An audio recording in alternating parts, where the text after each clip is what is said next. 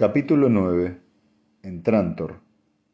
Las estrellas eran tan numerosas como la mala hierba en un campo abandonado y por primera vez Lathan Davers encontró que los números situados a la derecha de la coma decimal eran de primordial importancia para calcular las órbitas a través de las hiperregiones.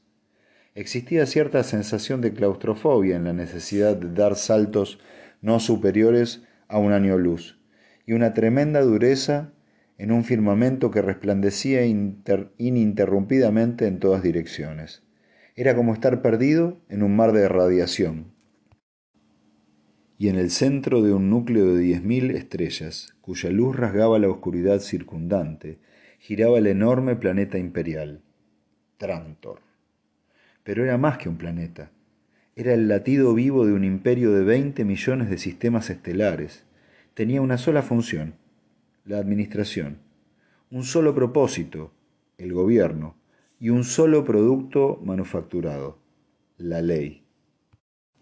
El mundo entero era una distorsión funcional. No había en su superficie otros objetos vivos que el hombre, sus animales domésticos y sus parásitos. No podía encontrarse ni una brisna de hierba ni un trozo de suelo sin cubrir fuera de los doscientos kilómetros cuadrados que ocupaba el Palacio Imperial. Fuera del recinto del palacio no existía más agua que la contenida en las vastas cisternas subterráneas que suministraban el líquido elemento a todo un mundo. El lustroso, indestructible e incorruptible material que constituía la lisa superficie del planeta era el cimiento de las enormes estructuras de metal que abarrotaban Trantor. Estas estructuras estaban conectadas por aceras, unidas por corredores, divididas en oficinas, ocupadas en su parte inferior por inmensos centros de venta al por menor que cubrían kilómetros cuadrados y en su parte superior por el centelleante mundo de las diversiones que cobraba vida todas las noches. Era posible dar la vuelta al mundo de Trantor sin abandonar este único edificio conglomerado ni ver la ciudad una flota de naves superior en número a todas las flotillas de guerra del imperio descargaba diariamente en Trantor toda clase de mercancías para alimentar a los cuarenta mil millones de seres humanos que sólo daban a cambio el cumplimiento de la necesidad de desenredar las miríadas de hilos que convergían en la administración central del gobierno más complejo que la humanidad conociera jamás. Veinte mundos agrícolas eran el granero de Trantor. Un universo era su servidor. Fuertemente sostenida a ambos lados por enormes brazos de metal, la nave comercial fue suavemente colocada en la gigantesca rampa que conducía al hangar. Davers había encontrado el camino a través de las múltiples complicaciones de un mundo concebido sobre el papel y dedicado al principio del cuestionario por triplicado. Hicieron el alto preliminar en el espacio, donde llenaron el primero de un centenar de cuestionarios. Hubo cien interrogatorios, la aplicación rutinaria de una sonda sencilla, la toma de fotografías de la nave, el análisis de las características de los dos hombres y su subsiguiente registro, la búsqueda de contrabando, el pago de un impuesto de entrada y, finalmente, la cuestión de las tarjetas de identidad y el visado de estancia. Dusenbar era cigüeñano y súbdito del emperador, pero Lathan Davers era un desconocido, sin los documentos necesarios. El funcionario que les atendió estaba abrumado por aquella extraña situación, pero Davers no podría entrar. De hecho, tendrían que retenerle para la investigación oficial. De alguna manera brotaron cien créditos en billetes nuevos y flamantes garantizados por los dominios de Broderick. El funcionario se encogió visiblemente y su estado de agobio disminuyó. Apareció un nuevo impreso procedente del casillero adecuado. Fue rellenado rápida y eficientemente y la característica de Davers quedó estampada en él. Los dos hombres entraron en Trantor. En el hangar, la nave comercial fue registrada, registrada, fotografiada, anotada en el archivo.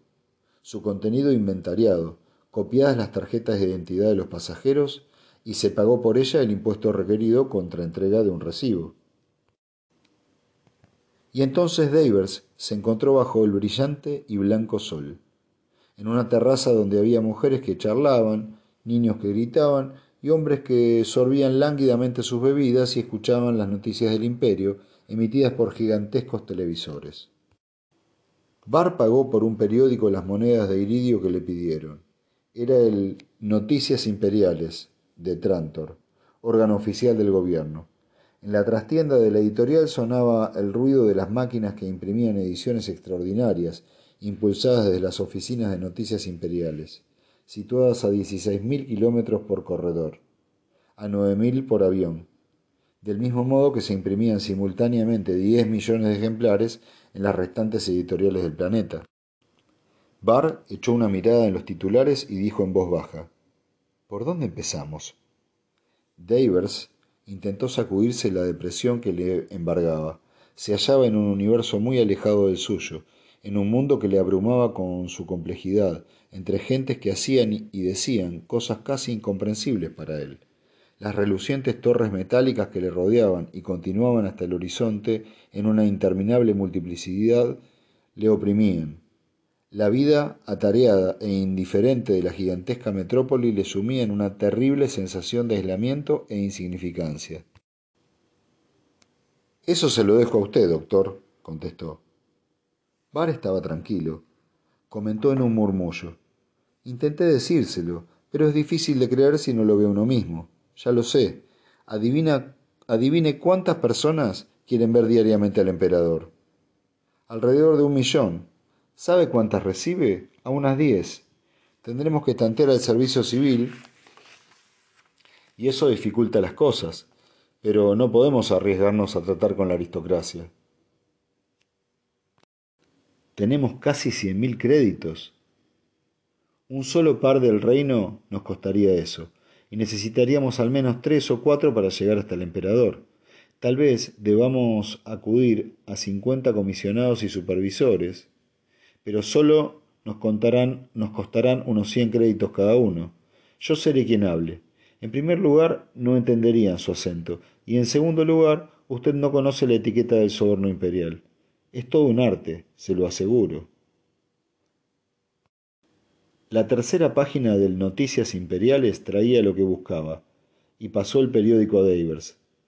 Davers leyó con lentitud. El vocabulario era extraño, pero lo comprendió. Levantó la vista y sus ojos delataron lo preocupado que estaba. Golpeó furiosamente la página con el dorso de la mano. ¿Cree que podemos fiarnos de esto? Dentro de ciertos límites, repuso Bar con calma. Es muy importante que hayan destruido la flota de la Fundación. Seguramente ya han dado esta noticia varias veces, si usan la acostumbrada técnica de deducir las cosas desde una capital muy alejada del, campo de batalla. Sin embargo, significa que Rios ha ganado otra contienda, lo cual no sería de extrañar. Dicen que ha conquistado Loris, ¿No se trata del planeta capital del reino de Loris? Sí, contestó Devers, o de lo que era el reino de Loris, y no está ni a veinte parsecs de la fundación, doctor. Hemos de trabajar muy rápido. Barr se encogió de hombros. No se puede ir deprisa en Trantor. Si lo intenta, lo más probable es que acabe frente al cañón de un lanzarrayos atómico. ¿Cuánto tiempo necesitaremos? Un mes, si tenemos suerte. Un mes y nuestros cien mil créditos, si es que son suficientes. Y eso suponiendo que el emperador no se le ocurra viajar a los planetas estivales donde no reciba ningún peticionario. Pero la fundación tendrá cuidado de sí misma, como hasta ahora. Vamos, habrá que pensar en la cena. Estoy hambriento. Después, de la Después la noche es nuestra y será mejor que la disfrutemos. Nunca más veremos Trantor o un mundo similar. Recuérdelo.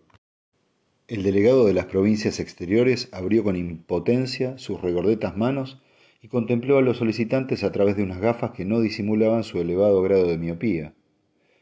Pero es que el emperador está indispuesto, caballeros. Es realmente inútil llevar este asunto a mi superior. Hace una semana que Su Majestad Imperial no concede audiencias.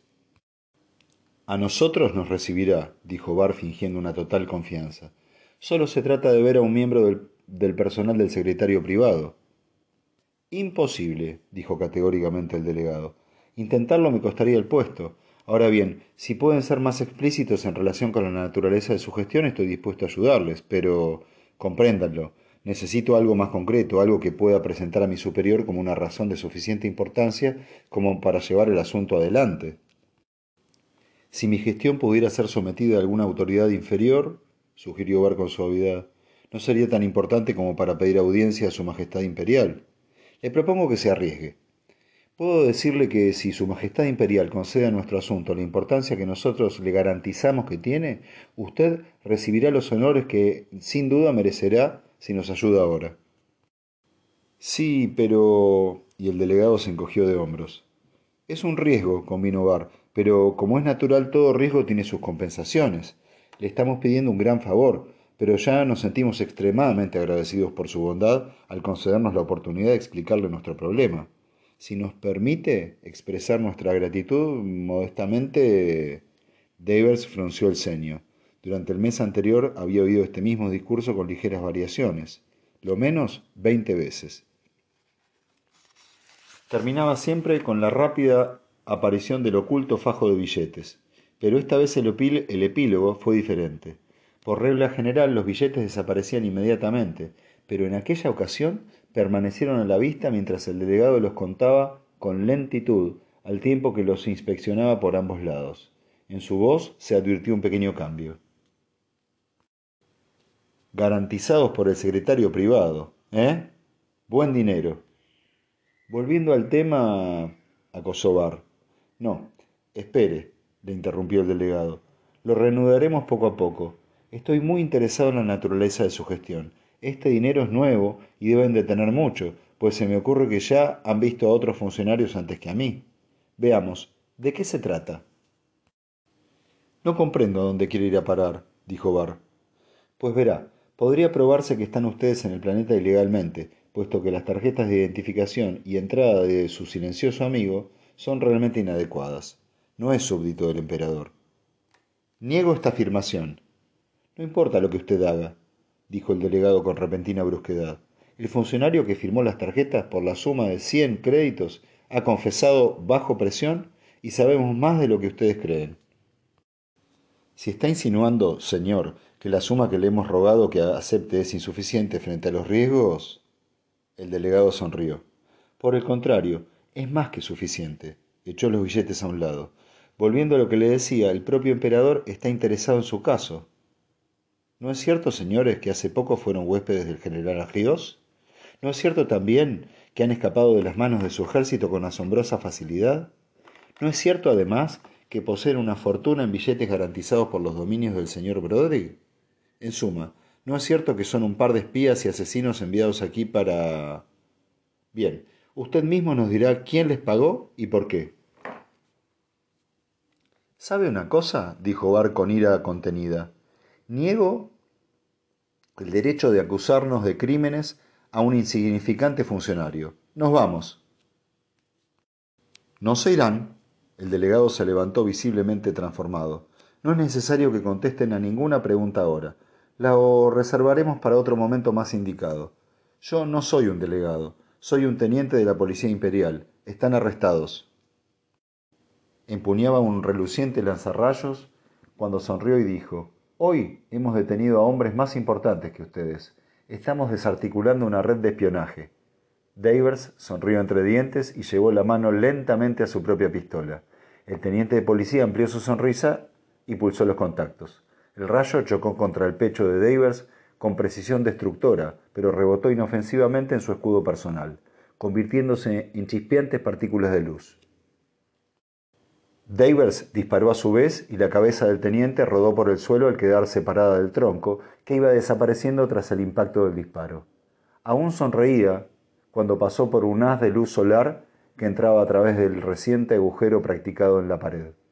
Se marcharon por la puerta trasera. Davers dijo roncamente, Deprisa, a la nave, darán la alarma rápidamente. Profirió una maldición ahogada. Otro plan que ha fracasado juraría que el propio espíritu maligno del espacio está contra mí. Una vez en el exterior, se dieron cuenta de que una gran muchedumbre rodeaba los enormes televisores. No tenían tiempo para esperar. No hicieron caso de los gritos estertóreos que llegaban de modo intermitente a sus oídos. Pero Bar agarró un ejemplar de Noticias Imperiales antes de precipitarse al gigantesco hangar, donde la nave emergió rápidamente desde una cavidad perforada en la pared de metal. ¿Podrá escapar de ellos? preguntó Bar. Diez naves de la policía de tráfico persiguieron salvajemente el aparato fugitivo que había salido en forma correcta, controlado por el radar, y quebrantando después de todas las leyes y quebrantando después todas las leyes de la velocidad existentes. Detrás de la policía, veloces naves del servicio secreto despegaron en persecución de un aparato, cuidadosamente descrito, tripulado por dos asesinos plenamente identificados. Fíjese en mí, dijo Davers, cambiando salvajemente al hiperespacio a tres mil kilómetros sobre la superficie de Trantor. El cambio, tan cerca de una masa planetaria, dejó inconsciente a Barr y produjo un terrible dolor, de, un terrible dolor a Davers, pero unos años luz más allá, el espacio que se abría sobre sus cabezas estaba desierto. El orgullo de Davers por su nave no pudo ser contenido. Exclamó, No existe una sola nave imperial capaz de seguirme, y añadió con amargura, pero no tenemos un lugar a donde ir, y nos es imposible luchar contra ellos. ¿Qué podemos hacer? ¿Quién puede hacer algo efectivo? Barr se movió ligeramente en su litera. El efecto del hipercampo aún no había pasado y le dolían todos los músculos. Dijo, Nadie tiene que hacer nada. Todo ha terminado. Mire. Alargó a Davers el ejemplar de Noticias Imperiales y los titulares fueron suficientes para el comerciante. Llamados a Trantor y arrestados, Rios y Broderick, murmuró Davers mirando inquisitivamente a Barr. ¿Por qué? El artículo no lo dice, pero ¿qué importa? La guerra con la Fundación ha terminado y en estos momentos, si buena, está en plena revuelta. Lea el artículo y se enterará. Su voz se debilitaba. Nos, detendremos en alguna de las provincias y sabremos más detalles. Si no le importa, voy a echar un sueñecito. Y así lo hizo. A saltos de creciente magnitud, la nave comercial cruzaba vertiginosamente la galaxia de vuelta a la Fundación.